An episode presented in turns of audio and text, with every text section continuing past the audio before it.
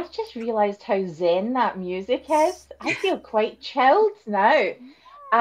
Welcome to 21st Century Saints, our podcast and live stream series for members and those affiliated with, those who, I don't know, hang around the Church of Jesus Christ of Latter-day Saints here in the United Kingdom and around the world. We've got Sarah, our co-host, in the house. Do you want to say hey? Hello, everyone. It's good to be here. Have you been up to anything good this week? Do you know, I've had a fantastic this week. I've been hanging out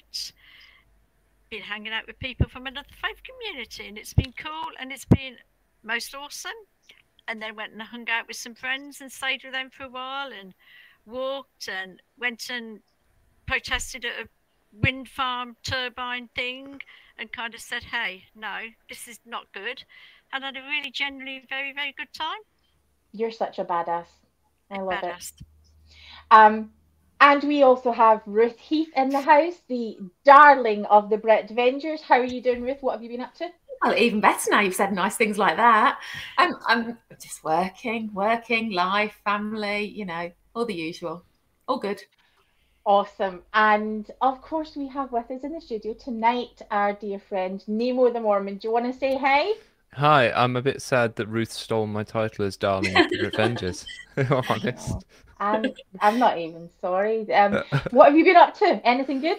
Not a lot really. I just got back from Switzerland, where I've been making doing Thrive Events, making a film, which will be, well, it'll be a little short film that will come out on the channel. And I also walked across an entire country while I was out there answering people's questions. So watch out for that video as well. That's what I've been up to. Looking forward to it. I'm really looking forward to it. Okay, before we jump in, announcements, is there anything that we need to... Sarah, do you want to tell people about the survey before we kick off? Yeah, we're getting a lot of responses to this survey. The numbers are really racking up now. We're getting, at one point there were more responses from men than women, which we were really interested in. Now we're seeing the slightly more responses from women than men, but it's incredibly interesting to see what people have to say, and we are so grateful for the courage and the confidence people have to trust us that we're going to keep that information confidential and only use it in a way that can push the church to greater and more responsibility around safeguarding and to understand better the level of need that we have out there. I think it's brilliant. If you can go onto the survey, please go onto it, fill it in, send it in, share. If it's safe and feels okay for you to do so, share. It's really important. Absolutely. We've already been able to identify clusters of areas of concern. So even if you have just witnessed something or you're aware of something having happened, it is really useful to get that information. So if you would consider sharing that with us, we would be very, very grateful. Okay, other announcements. We also, this weekend, conference weekend, practice self-care. You all know this by now. If it's the time to stay off social media and not in a creepy don't go on social media church fast suggestion, but you might want to just maybe mute certain topics on Twitter is a good way to practice self-care. We are going to be talking... I'm going to be over with Priesthood Dispatches tomorrow night, along with the rest of the Britvengers, Nemo, Mormon Civil Wars, Peter Bleakley, and Priesthood Dispatches. And we're going to be talking about our conference predictions.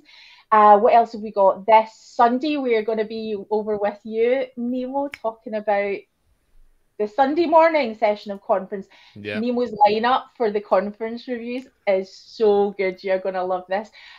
What else? And next week, we've got... David Osler, who is... Sorry, Sarah, jump in. Just, woo, hold on, Jane. I know you're really excited about David Osler, but you have to wait next... Well, I'm sorry, you're not getting him next week. You have to wait another week. We get David Osler on the 12th of April. Next week, on the 5th of April, we're having some time to do a bit of a conference debrief and therapy. A little bit of a chat about where's conference been for us, what's been the good, what's been the bad. Did any of our predictions come true? That's what we need to look at. And, you know, a bit of self-care for those of us that may have struggled with various things. Maybe we're all going to get the priesthood and we'll be really busy being ordained that week. Yeah. yeah, so we've got what's, and we've, David Osler is coming up. We're going to have a guest host joining us for that conversation. So we're really excited. We've got lots coming up. We want to jump in tonight talking about voting opposed, the sustaining of church leaders. And we have a bit of a background in talking about this subject here on 21st Century Saints because our friend Alana voted opposed at her state conference earlier on in 2022. I held her hand and voted sustain while she voted oppose, and we had some pretty incredible experiences around that. It was really supportive. But Nemo, you kind of picked off the social media buzz around voting opposed. You maybe want to, for those of us who, those of our audience who aren't members of the church, do you want to talk a little bit about what voting is supposed to be? Why do we vote? So when people are put in positions within the church, when they're called to do a certain job or a certain role, there is an opportunity for the members of the church to sustain them. And that delineates depending on how much their role affects the church. So if it's a local leader, then the local people will sustain them. If it's a slightly bigger one, like a stake or a diocese sort of level, then that's where you get, at that larger conference, you get sustaining votes. But at all of these conferences, these sustaining votes are done for the senior brethren of the church. So the quorum of the 15, as they're often known, so the 12 apostles and the first presidency, so 15 people in total. They are sustained, and you, by sustaining, what you're doing is you're saying that you support them. You have no reason to think that they shouldn't be doing that role, and so you can support them in that role, and you will, you know, give what you can to help them succeed in that role. And what happens is after the sustaining vote has been called for, there is an opportunity for those who oppose to also offer that vote. Because if someone knows a reason why that person shouldn't be in that calling, much in the same way as kind of at a wedding, you know, if anyone knows a reason why these people shouldn't be getting married, please let us know. Same principle.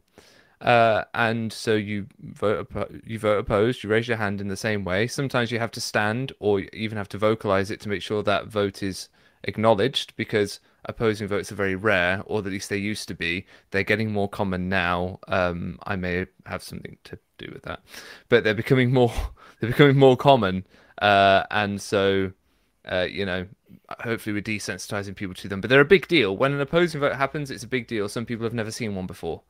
We're used to just this unanimous vote of, yes, I support these brethren. In fact, if you go back to the 2014 documentary Meet the Mormons, the one that was done by Lynn Alloway on Channel Four, one of the shots they show that kind of doesn't always paint the church in a great light is people all raising their right hand to sustain at the same time. You see the conference center, 22,000 people all going like this at the same time as part of the sustaining vote. So it's a big uniting thing that members do together to say, yes, we support the leaders of the church. Hope that explains it. Actually, always had been my favourite part of conference, even at award or stake level. Having that opportunity was something that I still take very, very seriously, and we're going to get into that a little bit. Ruth, tell me about, had you ever seen anyone vote opposed? Is it common here in the UK? I think I do remember at a state conference somebody voting opposed, and there being lots of pushed sort of disgruntled murmurings. And I have to be brutally honest, when I was Mormon, when I was active, when I was a believing member, if somebody had voted opposed, putting my 5 years, 10 years ago head on, I would have thought, you're just being contrary.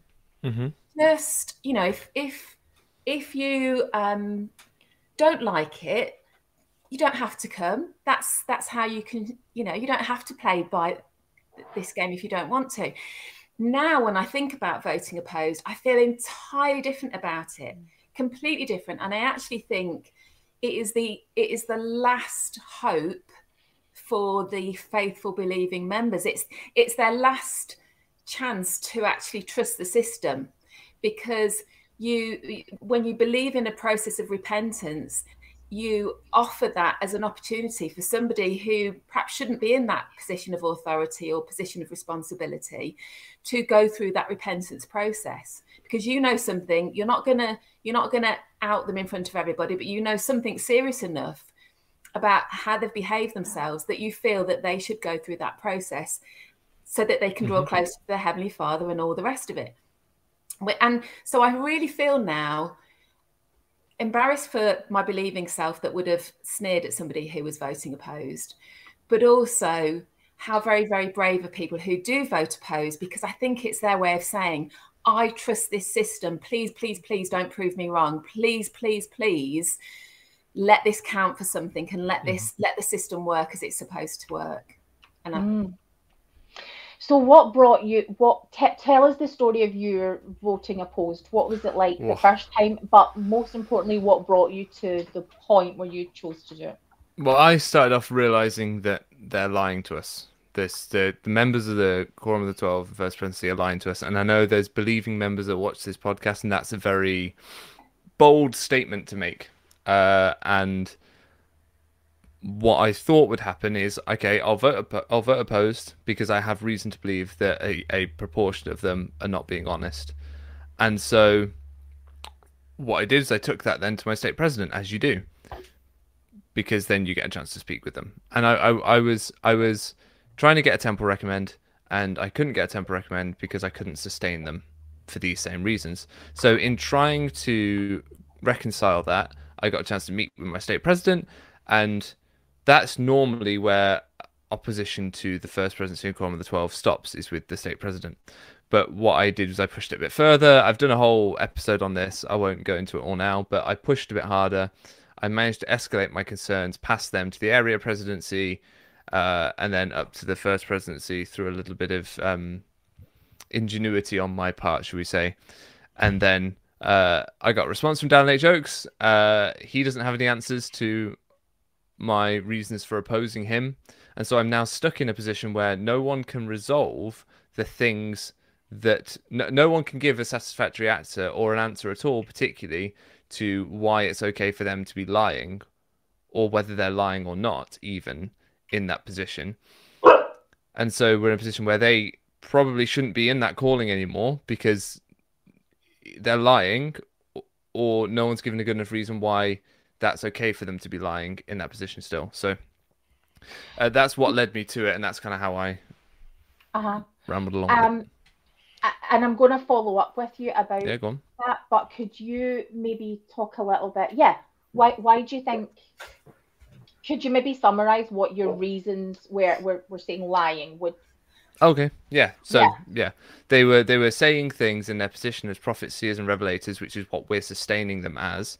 So it wasn't that they were saying untrue things to their mate over the garden fence.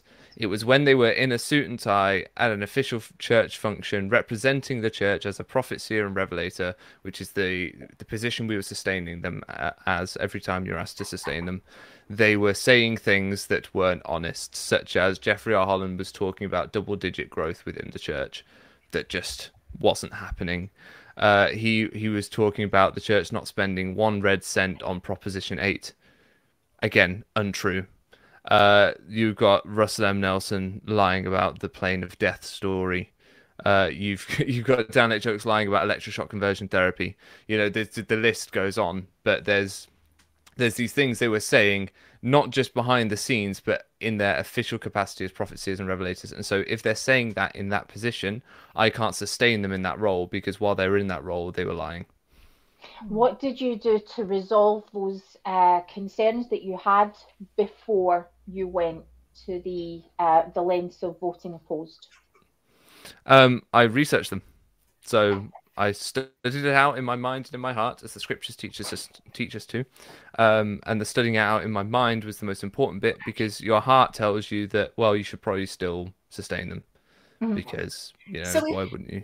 So we've got a sort of a model of how this can be handled with somebody in a position of authority in the church, in that we've got the Paul H. Dunn experience of somebody who was caught, found to be fabricating narrative, let's put it that way, of what had happened to him and his life experiences, and relatively benign, you know, supposedly faith-inspiring sort of talks, and yet it was dealt with in a certain way once that was highlighted. Mm-hmm. What you have done is given them an opportunity, as have many people, let's face mm-hmm. it.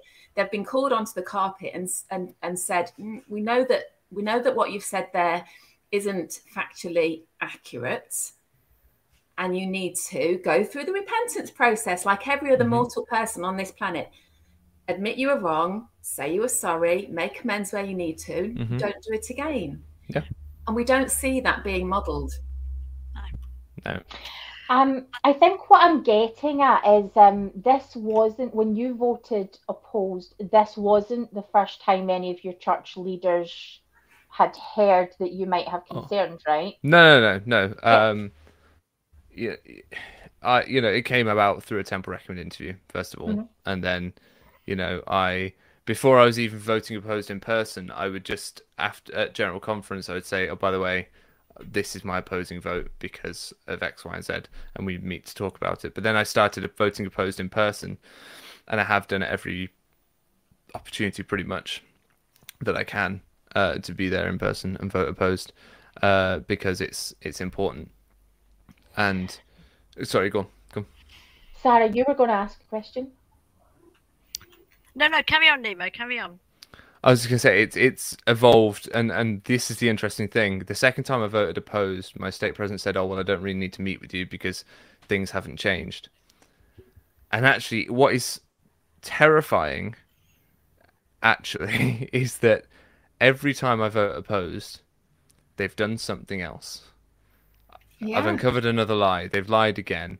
Or with the SEC fine, all of a sudden you find out that not only were they lying to the members of the church, they were, you know, lying to the government about the size and nature of their assets.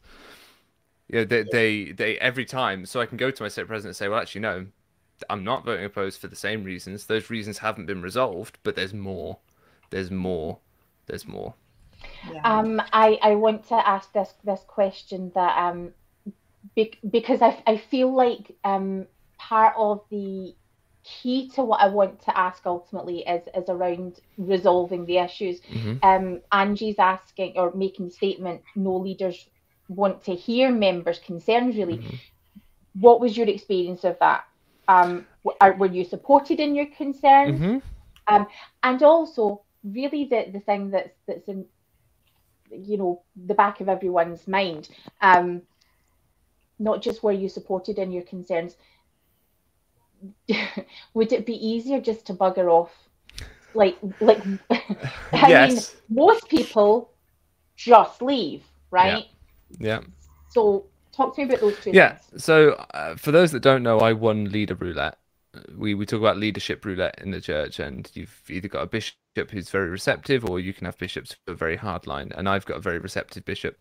My state president was a shining example of what to do up until he destroyed a letter that Dallin H. Oaks had sent that I never got a chance to read, and now he's completely ignoring me. Ever since the SEC story has broken, he doesn't want to talk to me about this at all. So when I register my next opposing vote, we'll see if he will come to the table and we can talk about it, because it's important.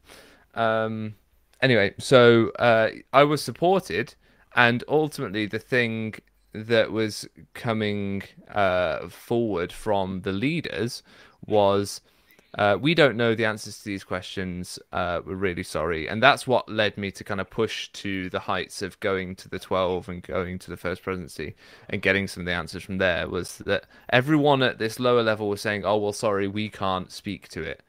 So I said, well, I'll just go to the people who can then. And that then worked. So again, just to double down on that, and then I'm going to come to sure. Sarah. So why don't... If you don't want to sustain your leaders mm-hmm. and the problems are so big, mm-hmm. the question that we keep being asked is, why don't you just leave? Well, because... Are you just trying to piss people off, I guess, is what I'm asking. Okay, yeah, no, I get that. Well, who else is going to hold them accountable? Mm. If something wrong is happening, who else is going to hold them accountable but the members of the church? Because the outside world don't really care unless they're actually, unless they're breaking the law, as we, you know, or looking like they were, you know, breaking the law. You got to be careful what you say around the SEC settlement, but you know, unless the law is involved and a settlement amount of money is involved, that's what the media care about. Or if they've hurt someone. So, but they are hurting the members, but not in as obvious a way. So you've got an abuse case, the media will cover that. A large amount of money is involved, the media will cover that. Money and abuse, those things sell newspapers, the media care. Outside of the church, no one cares if they're just not being honest with the members of the church. I can tell you no one cares because I have reached out to the Salt Lake Tribune on multiple occasions saying, here's what's gone on with Dallin H. Oaks. Here was his response to a 3,500-word document outlining dishonesty amongst him and his fellow apostles, prophets, seers, and revelators. Not a dicky bird. They don't care. They don't care about the fact that church discipline, according to the handbook and scripture, should now be actioned against the senior leadership of the church over the SEC fine.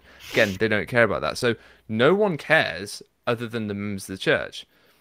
And some people choose to leave because they just want to get out of the system where these things are going on. But if everyone that sees the problem leaves, then you just have a load of people that don't see the problem still being hurt by it and not realizing. That's why I think it's important to not just leave. But I'm lucky that I can be in that position. That's not healthy or right for everyone. So some people do just need to leave, you know. Yeah, and it's a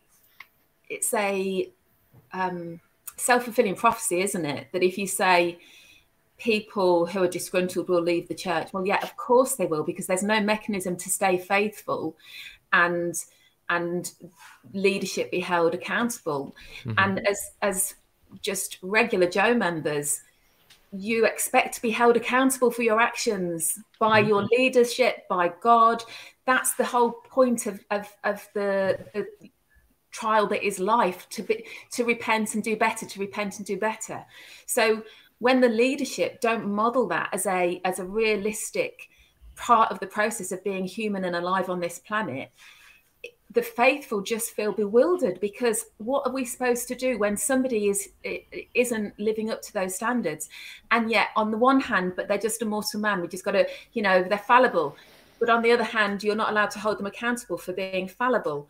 Well, which one's the truth? Which one is it? Which is why faithful members do sometimes just stop being active, even if they still believe, or people stop believing, because how can we believe in an organization where people can be so fallible? Corrupt would be another word when it comes to the SEC ruling, and still claim to be exemplars of you know, this faith that we all belong to. It's a really strange paradox to be sitting in, and I commend those that do feel strong enough to vote opposed, because I think it's lovely if you get a congregation that support that. But I know how I would have viewed that when I was active, and I would have probably not been the kindest, most generous person. Sarah? Yeah, I think there's a lot about voting opposed, and it's a very powerful mechanism for us to hold the church to account. The problem with it is the church are not honest about how many people are voting opposed. And when you do vote opposed, it rarely becomes known to anybody outside you and your state president. I had an experience, October 2021, I'd been talking to my state president in a different state to the one I'm in now, for some time, about the problems that I was experiencing at church, the things that I was unhappy with, the things that I felt were harmful, were not safe, were absolutely not Christ-like in many situations. And we'd have, and I was thinking, well, sometimes people are voting opposed, because I knew people that were, but it didn't seem to be getting any recognition. It didn't seem to be any acknowledgement that anybody ever did anything, except basically a party game where Simple Simon says, put your hand up, and everyone does this. And it just seemed to be that it was a party game. You know, speaker says, put your hand up, and everyone does it. Like Stepford Wives reunited, whatever. So during the COVID, I think it was October 21, when we still went back in person for general conference in state centres or anywhere else like that, I silently, in the quiet of my own home, voted opposed, and I then contacted my state president and put in writing to him just why I had voted opposed. And I explained the concern I had around the false information that was being given to people within the church, things like Prop 8, oh, not a penny of church money was spent on it when we know millions were spent on it. Things like the November policy, where we were told it was a revelation, and then the church realised just how unpopular it was, and just that they hadn't railroaded everybody into becoming more homophobic, hate and all the rest of it. They realised it had to change, and all of a sudden it was a policy, not a revelation, and rescinded. Problems around finances, and just why do they think it's a brilliant idea to go and build a temple in Haiti when actually they could do with clean water and schools and medical services and stuff like that. And I just said I really had concerns about a lot of these issues, that the leadership of the church were not answering and were not being honest in talking to us about. Now, my state president was absolutely superb, and we sat and we met on a few occasions and we talked about the concerns I had, we discussed them, but he promised me that he would send that letter to the Quorum of the 12. He promised me that he would forward it and that he would come back to me with a response. So I went back to him 2 or 3 times and said, have you had a response? Oh, no, I haven't. And so that's really frustrating. Then roll forward to when they separated our stake because of the exceptional growth of the church. They decided to dissolve a stake and then realign boundaries, and we moved into another stake. And at that stake conference, actually totally unknown, I ended up sitting next to another one of our fabulous Britvengers. Neither of us knew the other was going to be there, and neither did either of us, until seconds before it came, realised there was going to be a sustaining vote because it was a state conference. And we both looked at each other and thought, didn't know this was going to be a sustaining vote. And we both looked at each other and thought, I just can't be honest and authentic with myself and say I sustain these people who are lying to the membership of the church, hiding factual information, refusing to listen to our questions and take them seriously, and think that they have no need to give any accountability for themselves in how they behave to us. So we both voted opposed. Now, that in person, we did that, and I think because they were merging state boundaries, it kind of, I think it just went under the radar and didn't get picked up or noticed, which was problematic. But at the end of that, after we voted opposed, several people came up to each of us individually, gave us a hug, and said thank you. And that was really interesting to me. And one sister gave me a hug. She said, "Thank you." She said, "It needs somebody to do that." And I know the other Britvenger that was sitting next to me had exactly the same reaction. Now, a couple of days later, I had somebody phone me up from my ward and said, "There's a rumour going around the stake about you." I said, "Oh." I said, "Seriously?" I said, "What rumour is this?" And she said, "That you voted opposed." She said, "But I don't think you do anything like that, would you?" And I said, well, I said, "Let's talk about that. Have you met Sarah?" You know, I said, "Let's talk about that." She was blown away. She was absolutely amazed. She was like, "So you really you did?" I'm like, "Yeah." She said, "Oh," she said, "I've been telling people I didn't think you'd have done that." I said, "Oh, well, this is why." So, but interesting experiences though. We use the vote, as Nemo said, vote opposed, try to hold the leadership of this church for some accountability, and yet at the end of it, there's nobody coming back and saying, "You know what, we're listening to your concerns. Across the world, X people have voted opposed, X people have made us aware that they're really struggling with this or with that, whatever they're struggling with, and we've realize that we need to have some discussions and talking about that." It's not happening, is it? So it's how do we use that vote opposed in a way that becomes much more public, much more focused, and how do we actually really see the best outcome from it? Because we're using it to get the leaders to listen, but they're trying to kind of ignore it a little bit and not actually be very public about, in the London stake this year, 70 people voted opposed. therefore giving the message to everybody else in the church, hey, there is an opportunity to voice your opinion, to say, I'm not happy with the direction we're going in. And there's a safeguarding bit to this whole voting opposed bit that we'll come to a bit later as well. Step up on that. Just know, Ruth, you were going to say something. So, I'm quite cynical. The church is a corporation. It literally is a corporation. And there is one owner of this corporation who is the current president of the church, whoever that might be at any given time. We have General Conference and we see ourselves as somehow shareholders with a vested interest. The reality is we aren't. There is one person that is in charge of this corporation. And it's what we are is customers in a supermarket. And they might occasionally ask our opinions. They might send out a survey and say, do you like the cornflakes or not? But they genuinely don't care about our opinion about how they're running things, is my take on it. We're not shareholders who have an opinion, have an ability to sway how they do things. That's the metric that we're getting from the votes that are happening and what they're doing as a result of it. They don't care. So, and I think, sorry. And I think, Ruth, just to pick up that you say they don't care, I think what they're not hearing is that those of us that vote opposed do care. Well, we care very much, and that's why we're voting opposed, because we care very much. But the people like me who just go, stuff it, I'll go shop somewhere else, walk out. The people like you guys are saying, I believe in this and I think it can do better.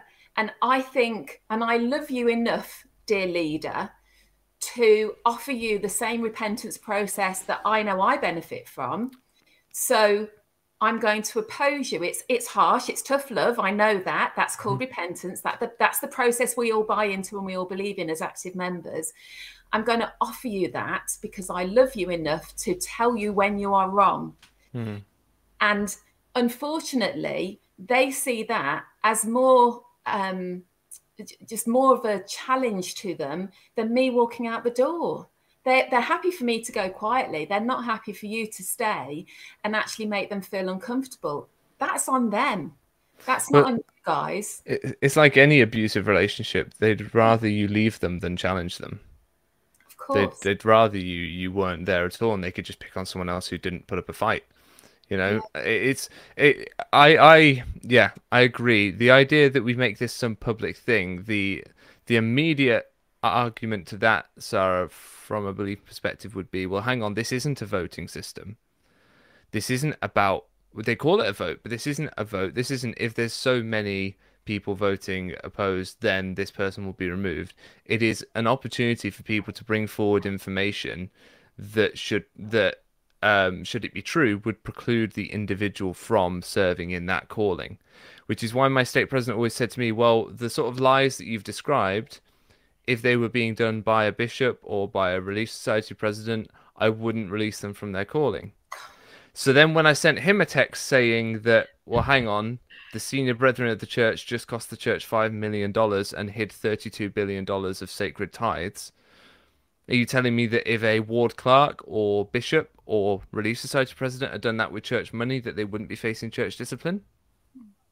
Because if that's the bar, if it's, okay, this is what opposing votes are about, it's about bringing information forward that would preclude someone from being in that role, then yes, it doesn't matter how many of them there are. It only takes one.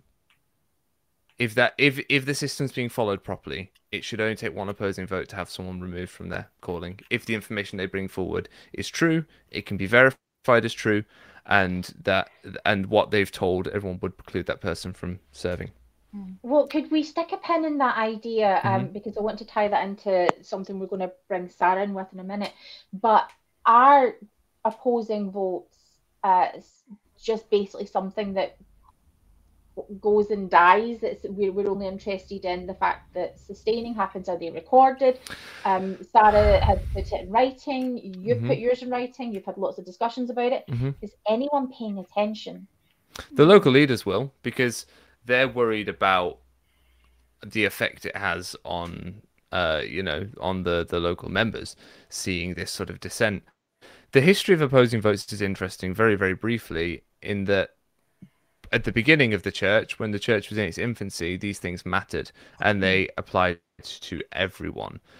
Whereas now what they are essentially, they've become this faith-affirming motion that people just go through. They're just this routine that people go through to say, yeah, I'm still on the right team. I'm still on the team. I'm still one of you lot. And so the opposing votes there just to give the image that it's what it used to be, even though it clearly isn't anymore. And so, yeah, that's why they've batted it down to local leaders to take care of. They used to be back in the day when you voted opposed at the conference center, you'd get taken aside by an apostle and they'd chat to you about why, and they'd resolve your concerns or whatever the case may be, you know. That just doesn't happen anymore. And they'll say, oh, it's because the church is too big. But again, you look at it from a safeguarding point of view, it only takes one person to say, I know that man's a sex offender and he should be removed from the prospective calling in primary that he was going to have, or the calling in youth, or whatever it was, you know, a calling where he'd be in a position with vulnerable people. It should only take one opposing vote, because that was the original intent of the system, is to bring those things to light, to make sure we have eyes and ears across the entire church. Let's see what's going on, because we can't know everything. And even though that kind of undermines discernment, and we could get into that whole thing, you know, why can't they just know? You know, it's a pragmatic way of getting people to put information forward. I think that circles really nicely to, Sarah, what you were saying about the testimony given to the Charities Commission about the role that the opposing vote and sustaining vote plays in safeguarding people within the organisation. Do you want to? Yeah. I think it's really important one that when the church solicitor who leads the church helpline gave evidence to the public inquiry on child sexual abuse in religious settings, one of the things that he spoke about around, yes, the church know all about DBS checks, but we don't use them. And actually, you need to recognise that we do lots of other things that make sure that we're only putting people in a position when it's safe to do so. And then one of the things he said that really highlights to me that we should consider safeguarding when we're thinking about an opposing vote. He spoke about members of the church are not recruited either by word of mouth, personal recommendation, or sought by advertisement, but are called to serve from the ward in which they live and where they worship. After thorough searching interview, I would dispute that bit. That doesn't happen. And after their name has been presented and sustained by the entire membership of the congregation of that ward. So they're putting names forward to serve in various positions, and everybody's just sitting there and going, yes, that's okay, we'll do that. But actually, we are voting to put people in positions with children and vulnerable adults, and we have no knowledge that they have been trained, that they have been background checked, that they are a safe and suitable person who we would sustain and trust and leave with our most vulnerable community members. So, and we're led by a leadership that don't seem to understand the importance of this. They seem to think it doesn't really matter that much. So they can take months and months and months doing nothing, and years doing nothing, because it's not a priority for them. And I think for me, that's a consideration. Can I possibly sustain the core of the 15 if they are not prioritising throughout the church across the world the importance of safeguarding our most vulnerable children and our most vulnerable adults? And if they're not prepared to take a direct action to ensure that that is done, do they deserve my sustaining vote? And could I give it with absolute authenticity and honesty and meaning? Could I offer that sustaining vote? And that's a huge consideration for me as we approach General Conference this time round. Let me just see if I can summarise what certainly my takeaway is from that. Church lawyer, in evidence to a UK national inquiry on the subject of abuse, in sworn testimony, he lets the inquiry know that the way one of our safeguarding measures in the church is the process of sustaining, and that were someone to have any concerns about an individual who is called, who's in the congregation, one of the ways that they would be able to express concern is to not sustain that person. How does he phrase that? Yeah. It's basically to withhold your... Well, he doesn't spell it out. He said no, he didn't actually mention the word opposing, because let's not encourage that. But what he did say was the person is presented for a sustaining vote. So by implication, by inferring, actually, they sustain him, but, you know, they don't have to sustain. Yeah, therefore, when someone is brought before the congregation, when that name is brought before the congregation as a person who is presented to serve in this calling at whatever stage, however long they've been serving, as a safeguarding measure, we are being told that, by implication, voting opposed is one of the ways we could express a concern. Have you ever heard that before, up until you had read that? I find that incredible, because I find that what he's saying in that statement to a very important investigation was that we are the backstop. As ordinary members, we are the backstop in safeguarding, and our ability to sustain or by inference oppose is the way we keep predators out, is the way that we keep criminals out, we keep, you know, abuse out of our organisation. And we don't need to do DBS checks, because ordinary members, every vote matters, every voice counts. And it only takes, like you saying, Nemo, only one person, if they said, you know what, I know something that would stop them, that should preclude, that will kickstart the process, and we won't have that person sitting in the wrong situation. That is incredible if that were a system that works. Does that happen? Absolutely not. Well, no, well, you know, actually, what? How dare they think that actually ordinary church members should be given that responsibility anyway, where they have no systems to back it up? But it doesn't work, because even if they called somebody to primary on Sunday morning and 10 of us put our hands up and said we oppose, unless they felt like it, they would not change the call to that person. I don't know. I feel like on a local level, the opposing vote system works better. Okay. I don't think it is at all an adequate substitute for background checks or for proper safeguarding policy or for any of that. But I do think, I certainly, if I think about wards I've lived in, if I put my hand up and I said no, I know that man's on the child sex offenders register. Yes. Yeah, they would say, right, off he goes. No, but it's not my responsibility as a member. It's not my responsibility as a member to know that and to have to put that out. They can just check that list themselves. Yeah. Right. That's if you know it's an extra way of checking with members, but there are procedures in place that they should be using. Right, but I'd like to push this further, because what isn't mentioned in Brother Ford's testimony, also, you know, the testimony that he has provided is incredibly helpful, and I'm really grateful that the church did provide testimony, so that there's really interesting things in there. We'll put a link to that testimony up so that you can have a look. This is really important for members to know. We aren't presented this information that, oh, you can use this if you do have any concerns. What's presented to us is the expectation is that this is an opportunity to sustain.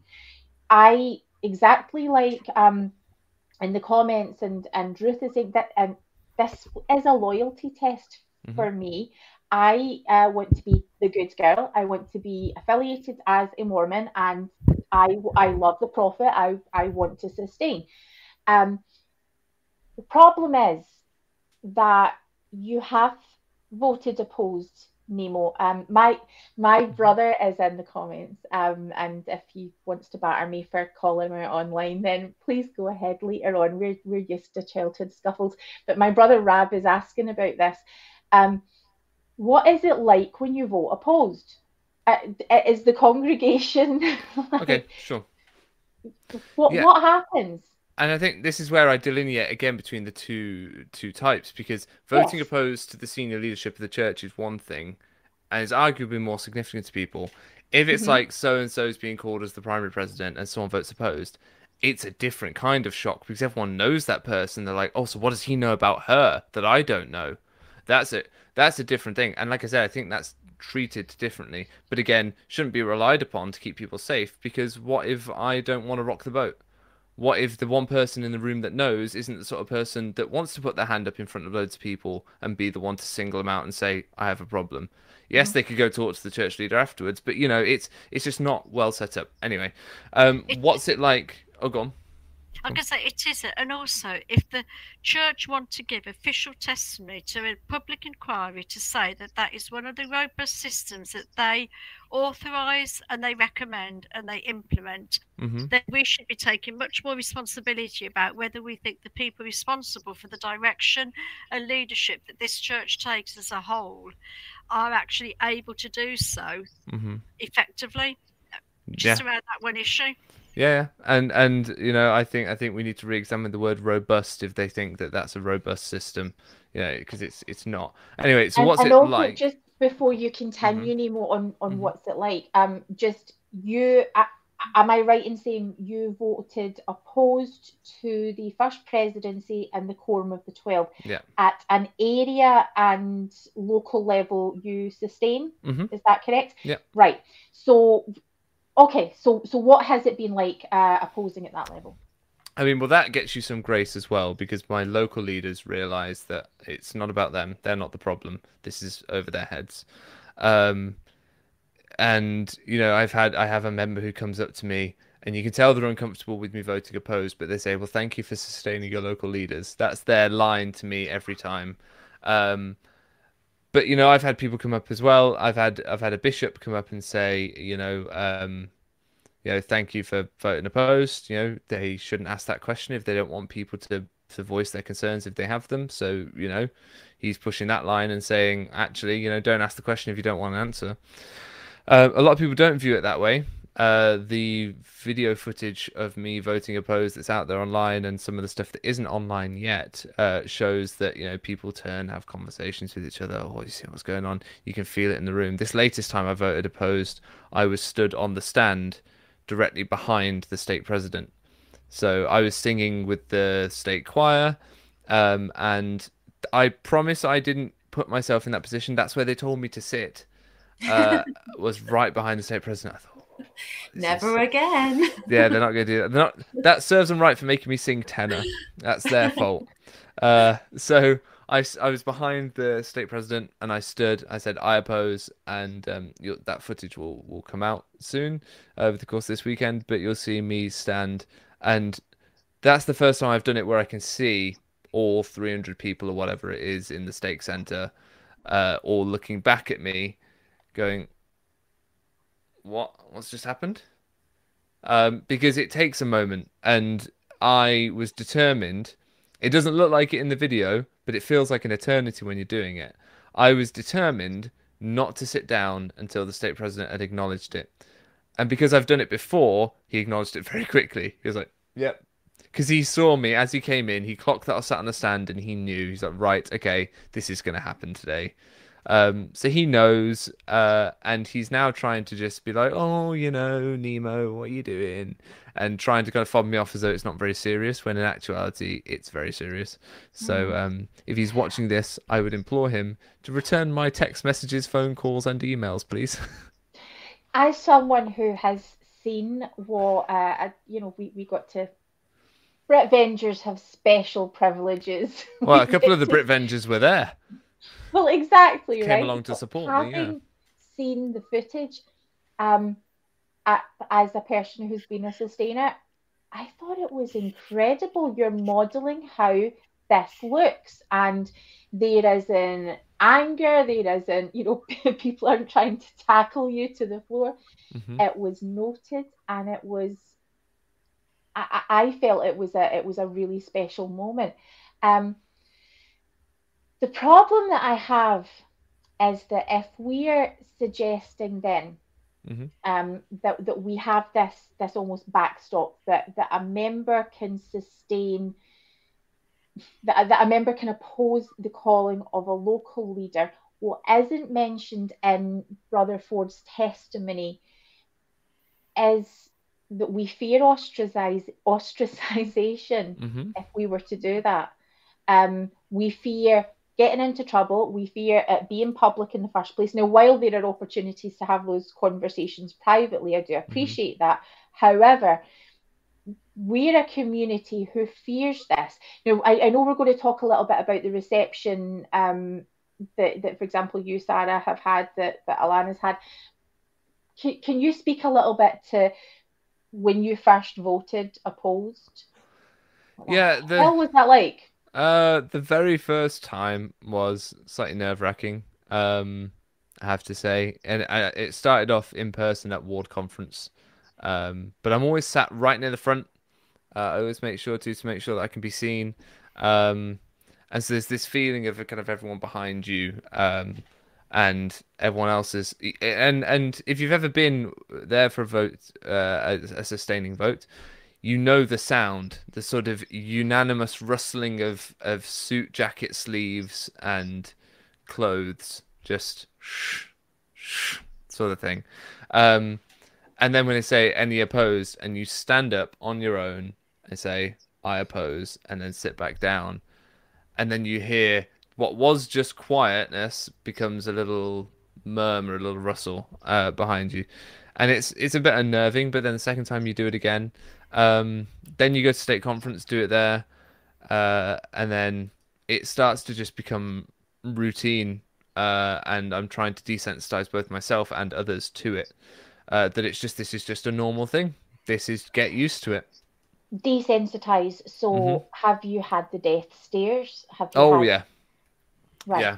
I remember after my first time doing it at state conference, I sent an email to the state presidency, the high council, and all auxiliary presidencies. So the primary presidency, the research presidency, because some of the sisters that were sat on the stand were just staring at me. And I said, if looks could kill, we wouldn't be having this conversation, because the sisters on the stand would have done me in. And the one of the only people to reach out and call me on the phone was the Stake Relief Society president, I believe it was, who called me up and said, I'm really sorry that if anyone made you uncomfortable, you have a right to do that. And, that's absolutely your right to do that. So I'm sorry that happened. You will see in the footage, I'm probably going to blur their face, but other members of the choir were really kind of digging into the back of my head with their eyes after my most recent opposing vote, because I'd spent weeks rehearsing with them. They had no idea I was going to do this. This person that they thought was just one of them, a normal member of the church, all of a sudden is this terrible human being who would just dare voice an opinion slightly different to theirs.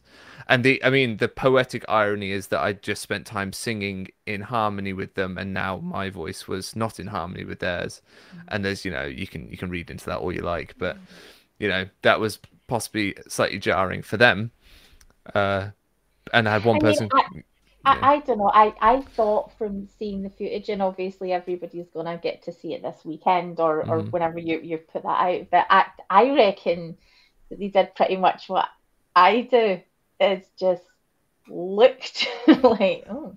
And there's not a lot of things to look at during conference. It's not exactly entertainment central, right? And you did something unusual. I didn't get hate vibes from them, but then... Yeah.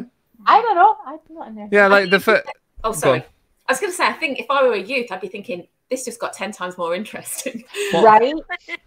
So I was sat next to a member of the state presidency, his kids. And so, like, you've got these primary and youth, one of them primary, one of them youth, sat next to me. And they were kind of like, oh, okay, because I'd been singing in the same section as them, walking them through the notes, been like, okay, right, we're doing this bit, this bit, this bit. And then all of a sudden, again, this person that was like, this example, all of a sudden it's like, oh, what's he doing? That's different. That's strange. But they were fine. We continued to joke with them. I cracked a joke. I can't remember what it was, but a member of the state presidency laughed during someone's talk. I made a joke, and so they remain quite jovial with me about the whole thing, because I make as much of a fuss as is necessary, but no more. And I think they appreciate that. As long as it wasn't loud laughter, although that is now back on the table. But you can laugh loud now. It's okay. Yeah, you can do that now. It's all good. We had an update. So maybe that's the answer. We don't vote oppose. We just laugh really loudly when they suggest. Right. So I want to come back to something that we spoke about a little bit earlier, and that is, Sarah, you did something that fascinates me. You put your opposing vote in writing to make sure that it was recorded. I've never heard of that. Well, we put that letter up on our webpage later, so it'll be there if people want to read it. Great idea. it will be a slightly different letter this time, but some of the issues will be the same. So you're going to do it again? Yeah. The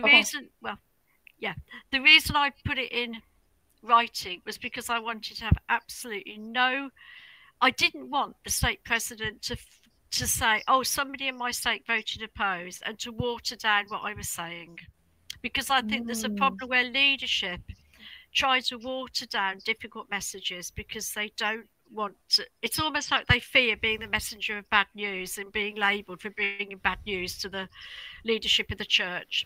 And I wanted to be very, very clear. These are the concerns I have. These are the things that I think need an answer and need some responsibility and accountability. And I just wanted to have it there as a record. And yes, it's a record that can stand against me, but it's a record that I actually think can stand as testimony that actually this is, the church can do better, and the church should be doing better. So put it in writing the first time round. And when I wrote the letter and sent it and sort of looking at it thinking, okay, click send, just send it. Then there was that scary moment, and the state president came back to me and he said, well, first of all I wrote to him and said, I voted opposed, and this is, and he came back and he said, thank you for letting me know, I'd like to understand your reasons. And I thought, that's great. He was interested enough to ask, what are your reasons?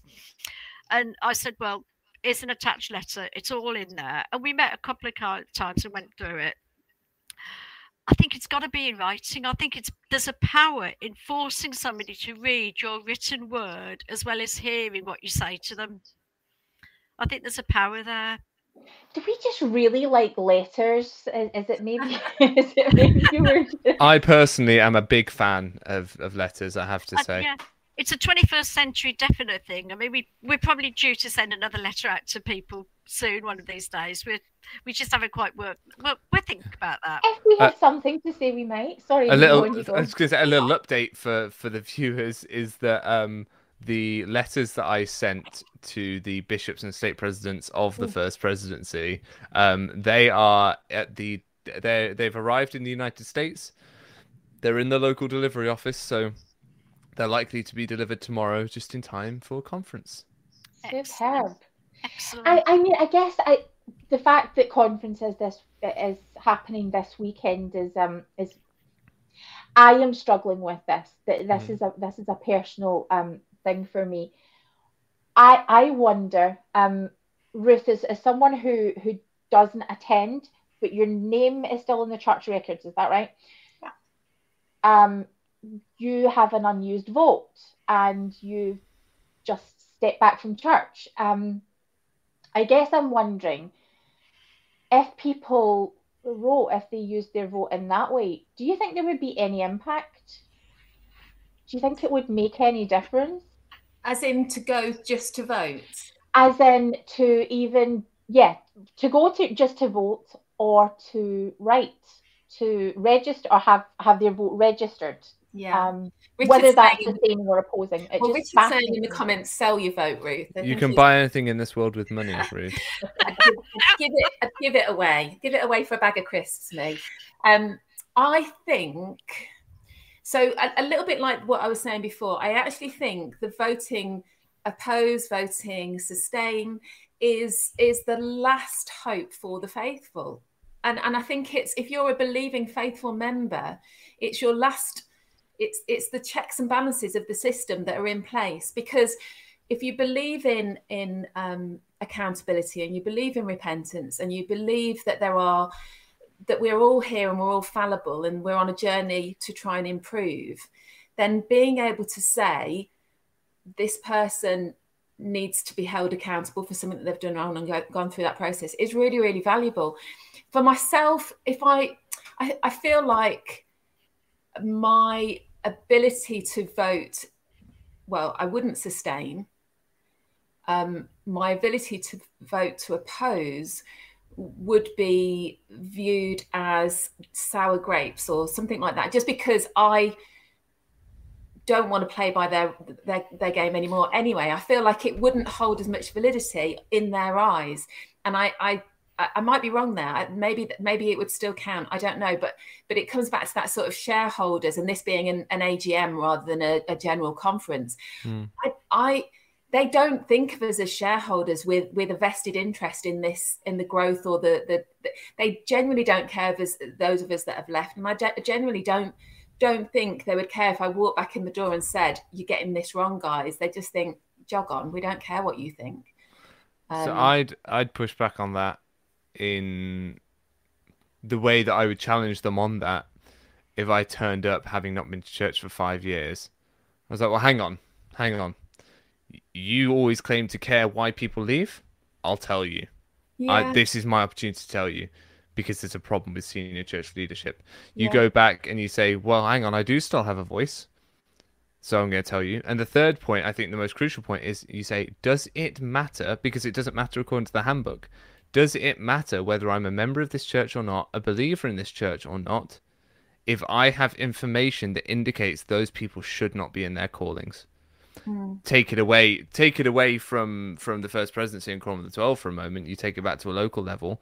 It shouldn't matter if you've been to church for 5 years, 10 years. If you hear from your friend that so-and-so is going to be sustained as a primary president and you know they've got a history of abusing children, your vote should matter, even if you've not been to church for 10 years. So that's what I would be telling them when they're saying, "Oh, but you know, you don't really come to church," or this or that, or when they try and do that in a soft way, when they try and ignore you, you push back on that and go, "Hang on, no, because my concerns, the reason I'm voting opposed is more important than who I am or whether I come to your building very often or not." Yeah, and I agree. And I think the reality, the ground roots reality is that voices are only backed up by your faithfulness, and faithfulness is demonstrated by attendance and paying your tithing and doffing the cap to the leadership. And I know that that's the way the system works. I was part of it. I frowned at the people that seemed to not play by the rules myself. So I don't know how powerful my vote would be. I would love the opportunity.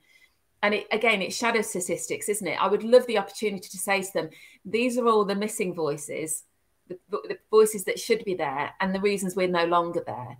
They're the statistics they don't want to gather. They don't want to know. They want to make up that information about why we no longer attend, rather than actually interrogate the information and say, what's gone on here? What could we have got so horribly wrong that people are leaving in their thousands?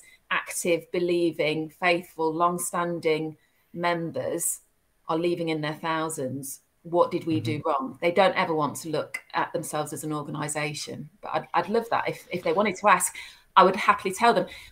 Our experience, having no longer attended for a few years now, is that even on a local level, nobody wants to ask that question. I think there is a problem that a lot of leaders don't want to know. Some will have the discussion but have no answers, and some want to have a watered down, weak discussion about it because it's too difficult. But one of the things, it's just worth discussing for a moment about what might hold people back from voting opposed. And is it the fear of stigma, of shame, of that social punishment that comes your way by doing something that is seen as outrageous and irresponsible and wrong by other members? We had our ward conference recently, and I struggled with, what am I doing about a sustaining vote here? What is my plan?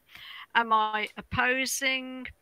Am I going to pretend this isn't happening? What do I do? And I really struggled with what was authentic and honest for me. But one of the greatest concerns that I had in my heart, more than anything else, was I can do it. I've done it at State Conference. I put it in writing. I can stand up. I can vote opposed all over again in the ward. What does that do to people who I want to listen to our voice about safeguarding?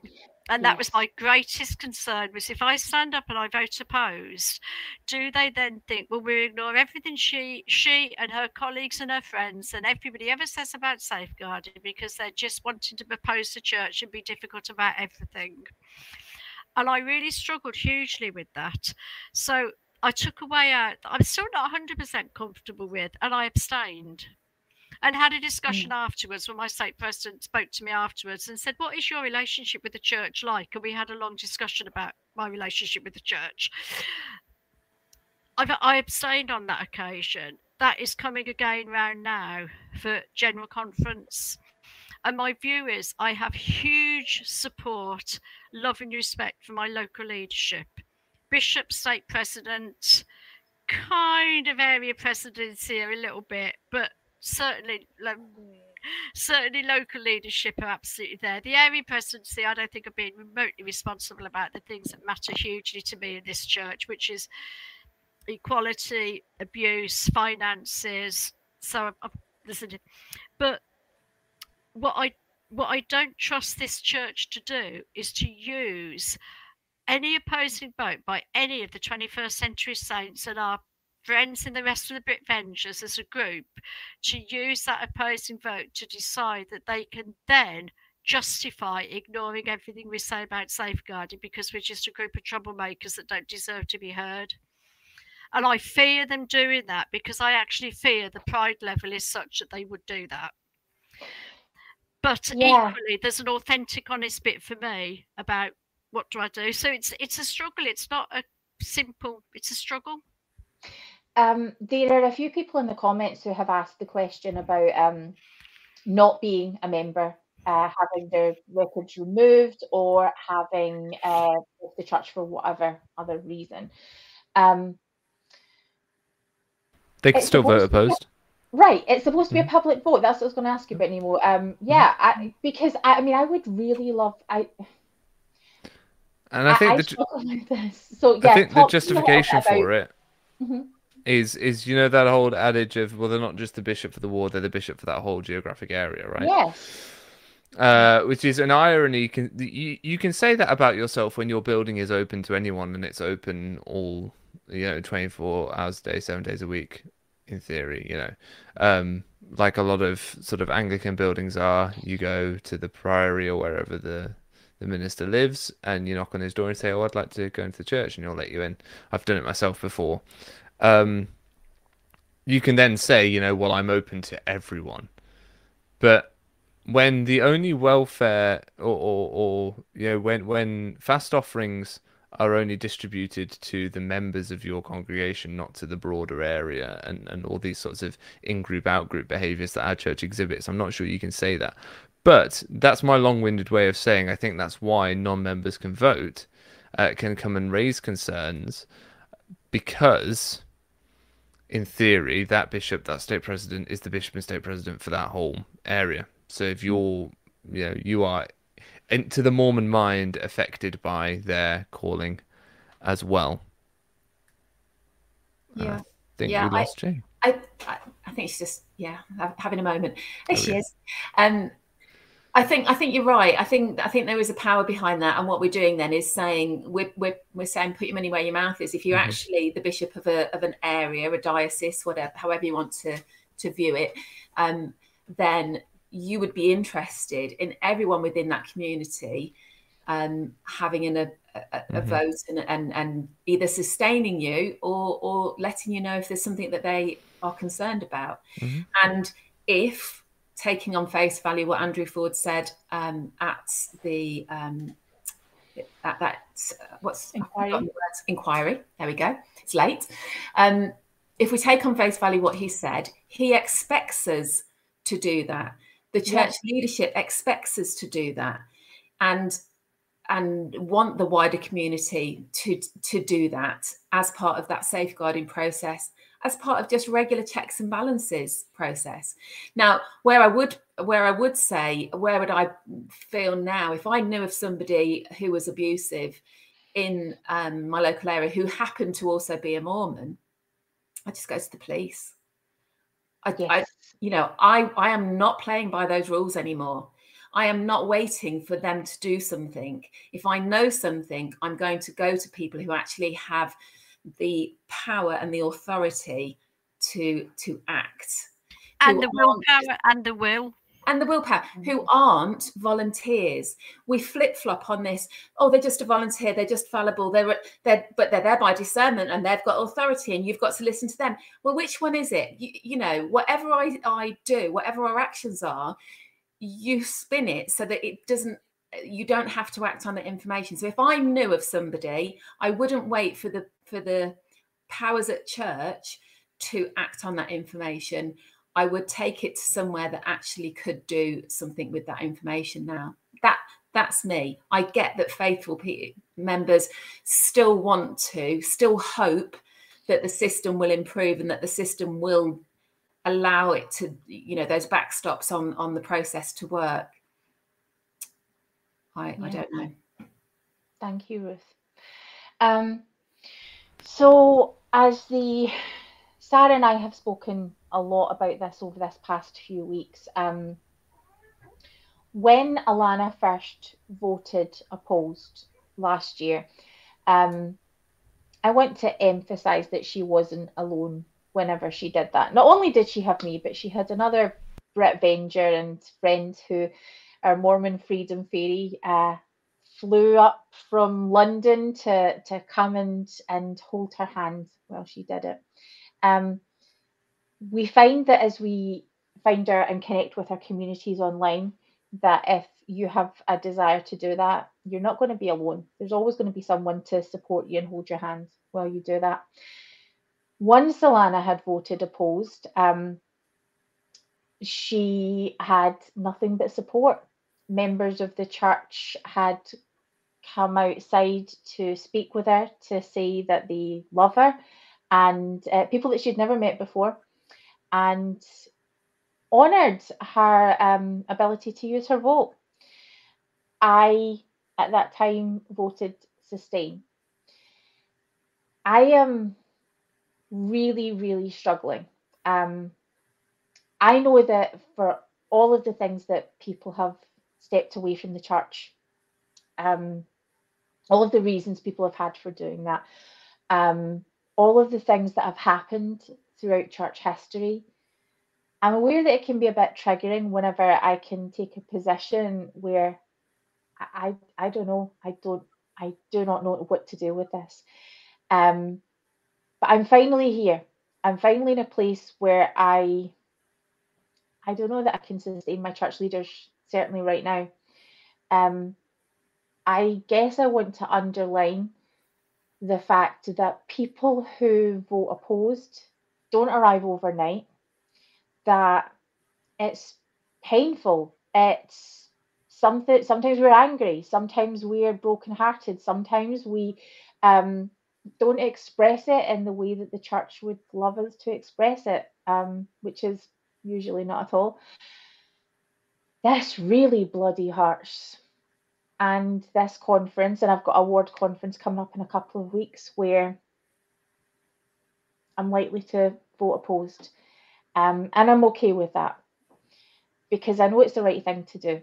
And so what I want to ask the rest of the panel here, maybe we could kick off with Sarah, then Ruth, then Nemo, is to ask the question that we keep coming back to here in the comments, the question that people keep drilling down on.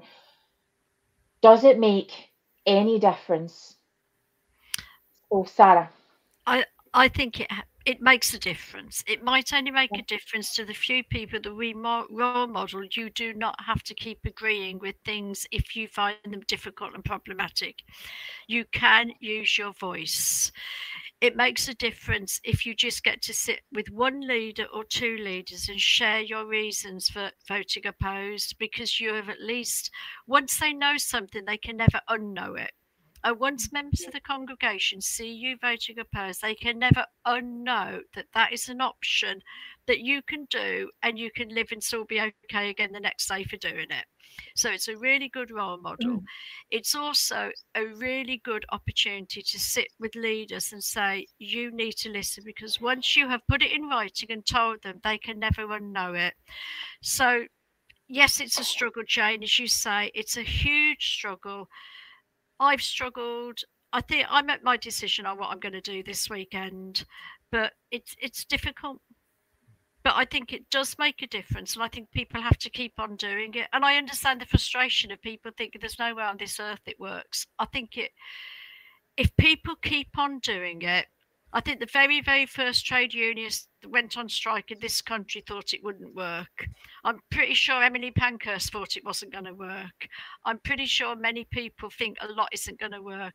When we started our safeguarding, we didn't think that we would have a safeguarding committee set up called by the area presidency. We didn't think we would upset the church to the extent the European North Area presidency were writing to every bishop and state president in the country. We didn't think we were going to have as many incredible people come forward to share their stories and experiences with us. I didn't think I was going to fall in love with one of the church lawyers, Sarah. I didn't think I was going to have the absolute hots for the most badassest woman I've ever met in my life, but I have had the hots that I do. Anyway, we're there. But I think there are so many things that none of us thought. But somewhere along the line, we have to try. Mm. Somewhere, who was it who said? Was it Desmond Tutu that said, if you're silent in the face of oppression, you take the side of the oppressor? And that is not. Before 11 billion people tell me I've got that quote wrong, it's very paraphrased. But if you don't speak up when you see something wrong, then actually. And just one last comment. I read the most fantastic post on Facebook this weekend by Susie Orgenstein, and I have shared it on my Facebook page. And she was talking to somebody who had been supporting somebody around LGBT issues, and he brought out the point that if you claim to be an ally or a friend or a supporter of somebody who is fighting difficult issues, and you are not getting hit by the same stones that are hitting that person, you are not standing close enough. Oh. So maybe we just all need to stand a little closer while we all get hit with the same stones to try and move things forward. We love you, Susie. Thank you so much for all the work that you do. She's another badass. Absolutely. Before I come to you, Ruth, Sarah, what interests me in the writing to register an opposing vote is the fact that you actually get to be quite boundaried with it. If you don't want to have a conversation about your reasons why, if you want to register your vote and not follow up and not have those discussions, if you want to stay off the radar, those things are open to you. You've got a lot of control while you do that, which I like. Yeah. And there are email addresses now available to people that people can send email addresses and register their votes by that line and that avenue. If people wish to use email addresses to register opposing votes, Nemo. Yeah. If people wish to simply send letters, people can do that to their local state president, their bishop. Yeah. I was invited for an invitation discussion, and I was happy to take that discussion up. But I think we shouldn't sit around thinking there's nothing we can do. There is something we can do to try and turn this church into something that is fabulous and safe. There is something we can do. Yeah, I mean, we're being asked if you get to make your reasons public. I mean, in general, those conversations about voting opposed are supposed to be private, but we live in the digital age. Well, unless you jump on a podcast. Unless you jump on a podcast, and then we can make them public. So, yeah, we highlight comments and things like that and invite people on the podcast. And my brother's awesome also, just to let you know. So what I'm getting is that this is actually a really inclusive thing to do. So while we have the broad membership of the church who votes to sustain, and that's the socially accepted thing to do, we have people who can rock up at church and physically be there and do that really hard thing to vote opposed. And I know it's hard every time. It's not, having been on Nemo on his journey, it's never, ever easy. But also there are other things that if you wanted to go for the first time, even if you have had your name removed, if you have, you know, experienced church discipline, if you don't want anything to do with the church anymore, there are ways of exploring how you can use your vote. And I think that's what I'm really excited about tonight. And in fact, we're hearing that we have a church lawyer who's talking about, certainly in the case of safeguarding, but safeguarding can become a broader issue, that if there is something you are concerned about, this is the mechanism which we use. Mormon Civil War, or Peter Bleakley will talk for hours on end about the theology behind that and the Doctrine and Covenants, and go check out his channel. But we have this mechanism, and I would find it really exciting just to see how people use their voices. Or don't. Yeah, sorry, Sarah, before we come to Ruth. Jane, can we pick up on this quote by Joy Kelson? Until you are out for long enough to not be afraid, the consequences of voting in opposition seem terrifying. How can those of us already out support members brave enough to vote opposed now? Well, I'll tell you, when I stood and voted opposed, I had a member of the Britvengers next to me, and that was great. But even though we sat side by side and quickly grabbed each other's hand and sort of went, I post, even though I actually felt my heart hitting my rib cage, it was beating that hard. I think there's an issue about how we show love and support and kindness, isn't it, to people who are kind of putting their head above the parapet. Can we pick up on that quote from that comment for a bit? And yeah, absolutely. I know that when it comes to voting time for me, I would like to do it privately. Privately with my congregation, but yeah, you don't necessarily need a Britvenger to fly out, although certainly, you know, people are in the area and everyone's happy to have a little day out here and there, I'm sure.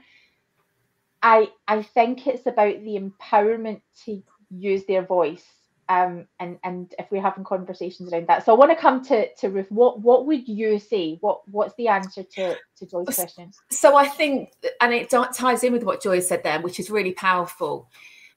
What I'm realising the further away that I am, and you do get that sort of better perspective, I think, as you step back and examine it with a little bit of distance and emotional distance as well, is that my ability to vote opposed is a privilege, and my ability to vote opposed is a sustaining vote for those people who may not have a voice, and is a sustaining vote for those people who have suffered at the hands of people in leadership positions and haven't felt they can stand up for themselves. We all know of instances where people have gone through the repentance process and now called to a position of authority, and they have victims sat in that congregation.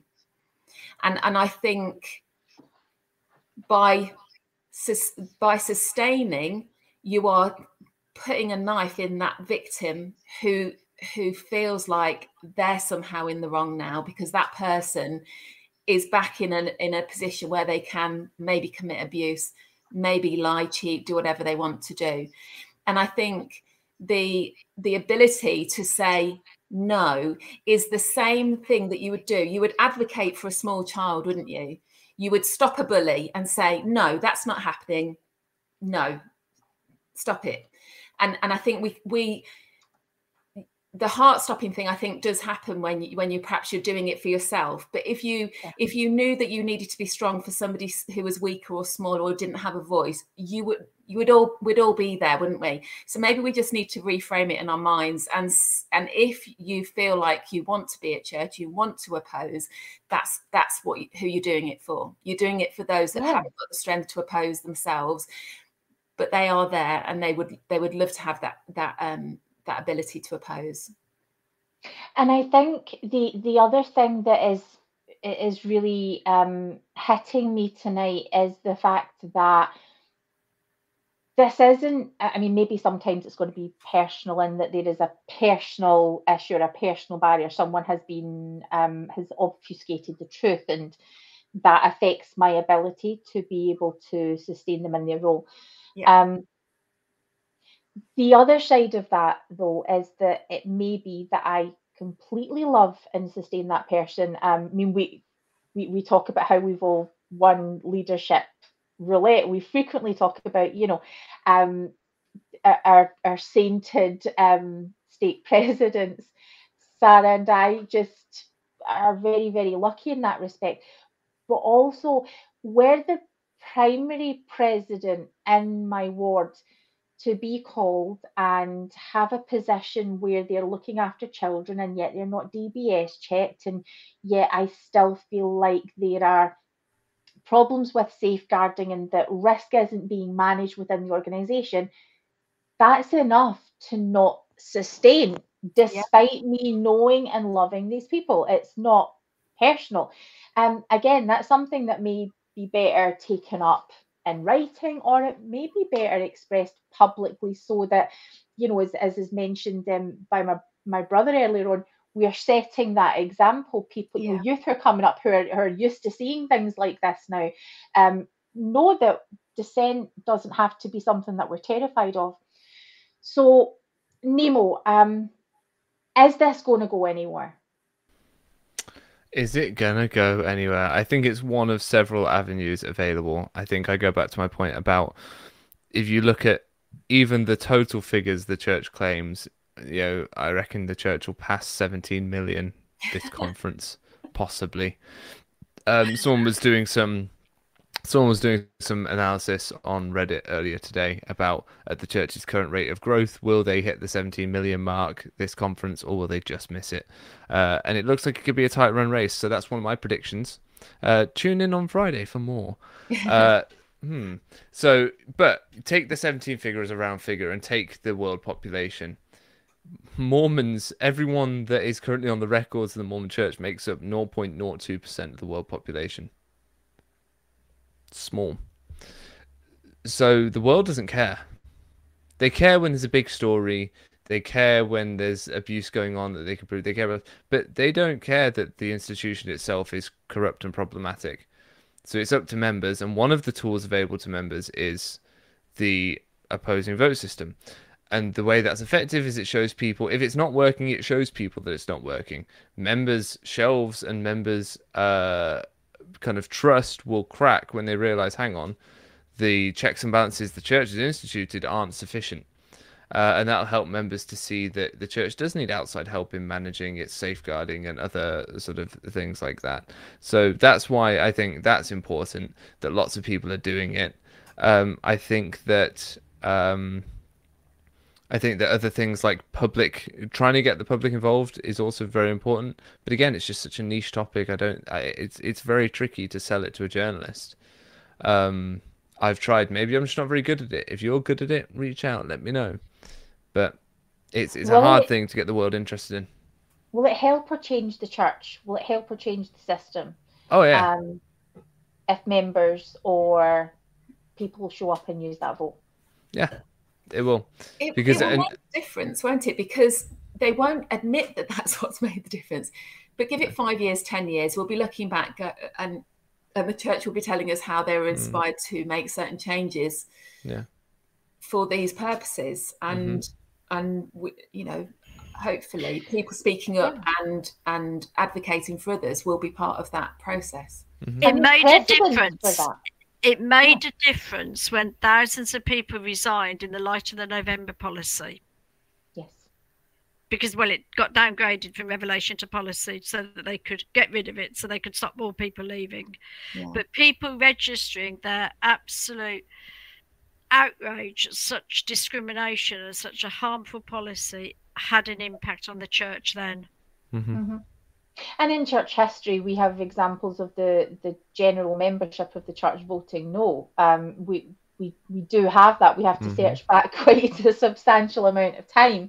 And these layers are sort of put in place. But yeah, so maybe it's just because, you know, democracy is something that's really important. I just love to see people using their vote, and I think it's important. But I mean, at least we said it.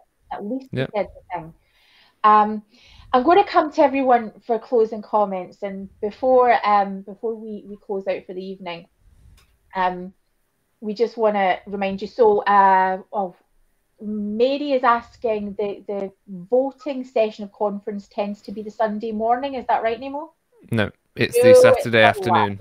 It's the Saturday afternoon. Mm-hmm. Yeah, the post date has totally lost track.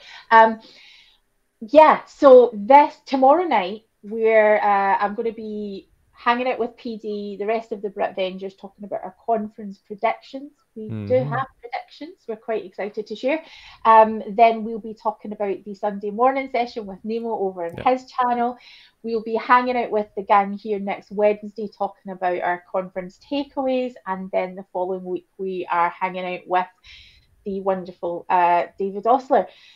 So as we close out tonight, Sarah looks like she's studying something, so I'll come to you next. So let's go Ruth, Sarah, and then Nemo, and we'll do your closing thoughts for tonight. I probably won't drag myself up there to the chapel on Saturday evening to be part of it, to vote, if I'm brutally honest. But I applaud anybody that does do this process, and hats off to those faithful people who want the system to work and want to have their voice. I applaud you, and I admire you, and if you need me to cheer you on, I'm there with pom-poms. I'll do it. I'll cheer you from the sidelines. I personally am happy to use me walking away as my votes on the whole darn lot of them, because I think the top leadership is emulating the worst character traits, and that filters down through and through. And if you do happen to have a local leader who's just a nice guy, that's great. But there are nice guys all over the world doing all sorts of things. They just happen, some of them happen to be Mormons. And I just feel so disappointed. I feel so let down by it as an organisation. I hope they really believed in what I thought they believed in, but I don't think they do, and I don't think the top leadership do. I don't think they like being held accountable.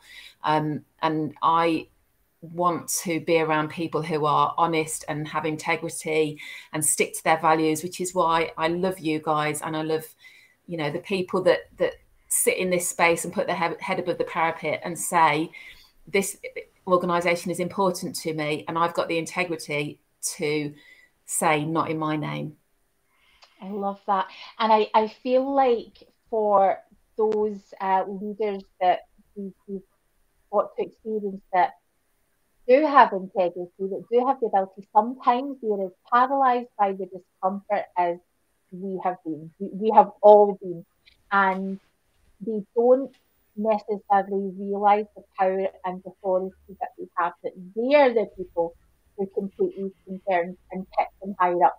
To have Nemo the Mormons pick their butts and keep on poking at them to take it to the level where it can go, every one of those concerns, if they cannot be resolved, needs to be pushed higher up, and we generally have been going to state presidents' offices to die. And I think a lot of that is because you maybe are nervous that you've not been able to resolve it, or what does pushing up your line mean?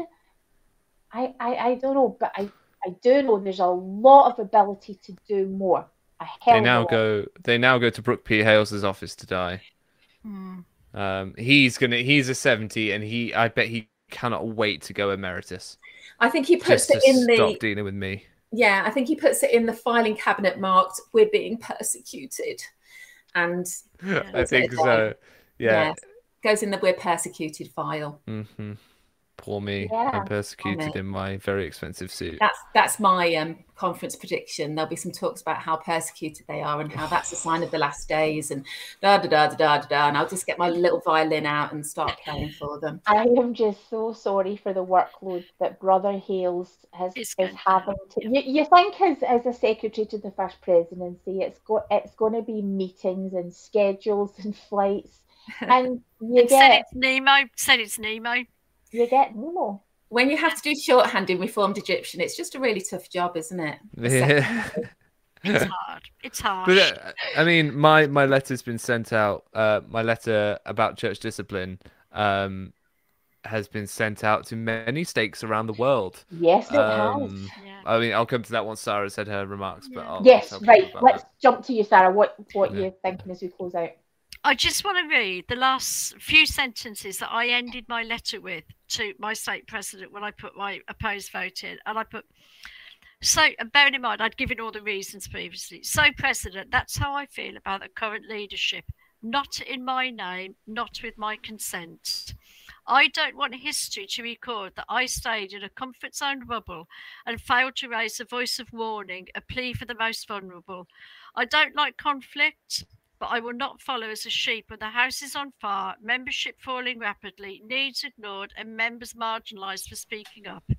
It is only by continuing my approach of direct conversation with leaders when issues of concern arise to raise awareness and seek clarification that we can hope to see any change.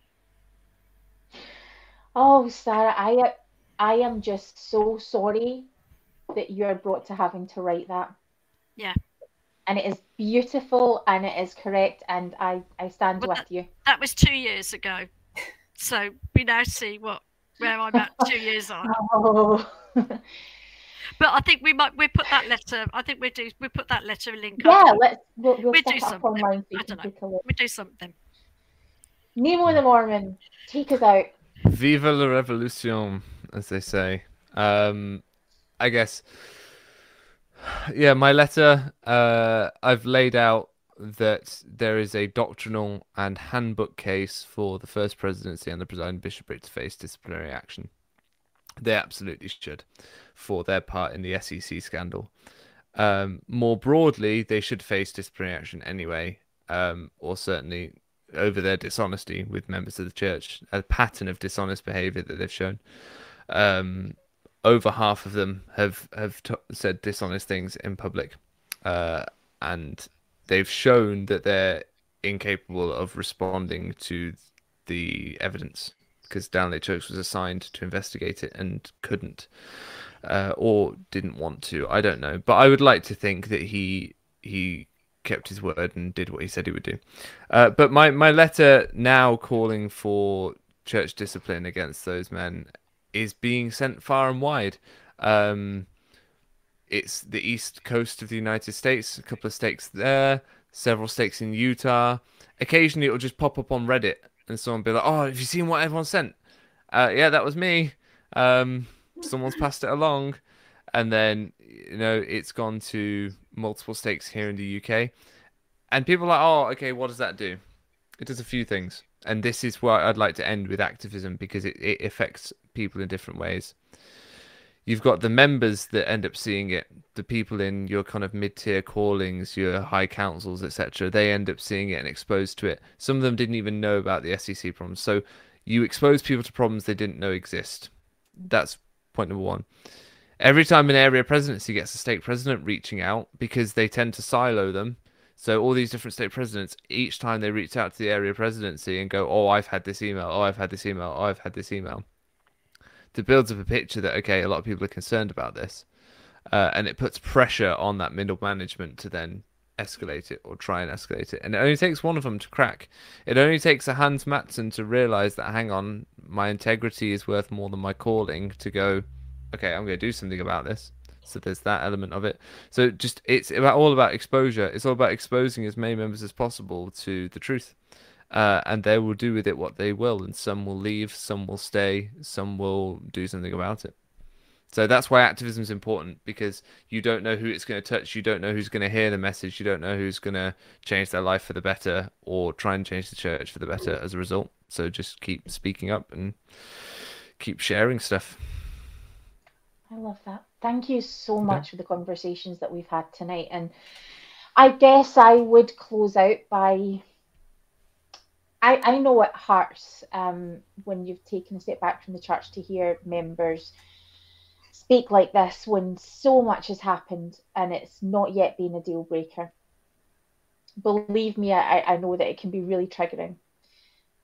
But I have faith in this church. I have faith in the leaders of this church. And that's why I have faith that if we've set up this mechanism to talk about the problems or to indicate that there is discomfort and that something's not okay, I feel empowered to be able to use that. And it terrifies me. And I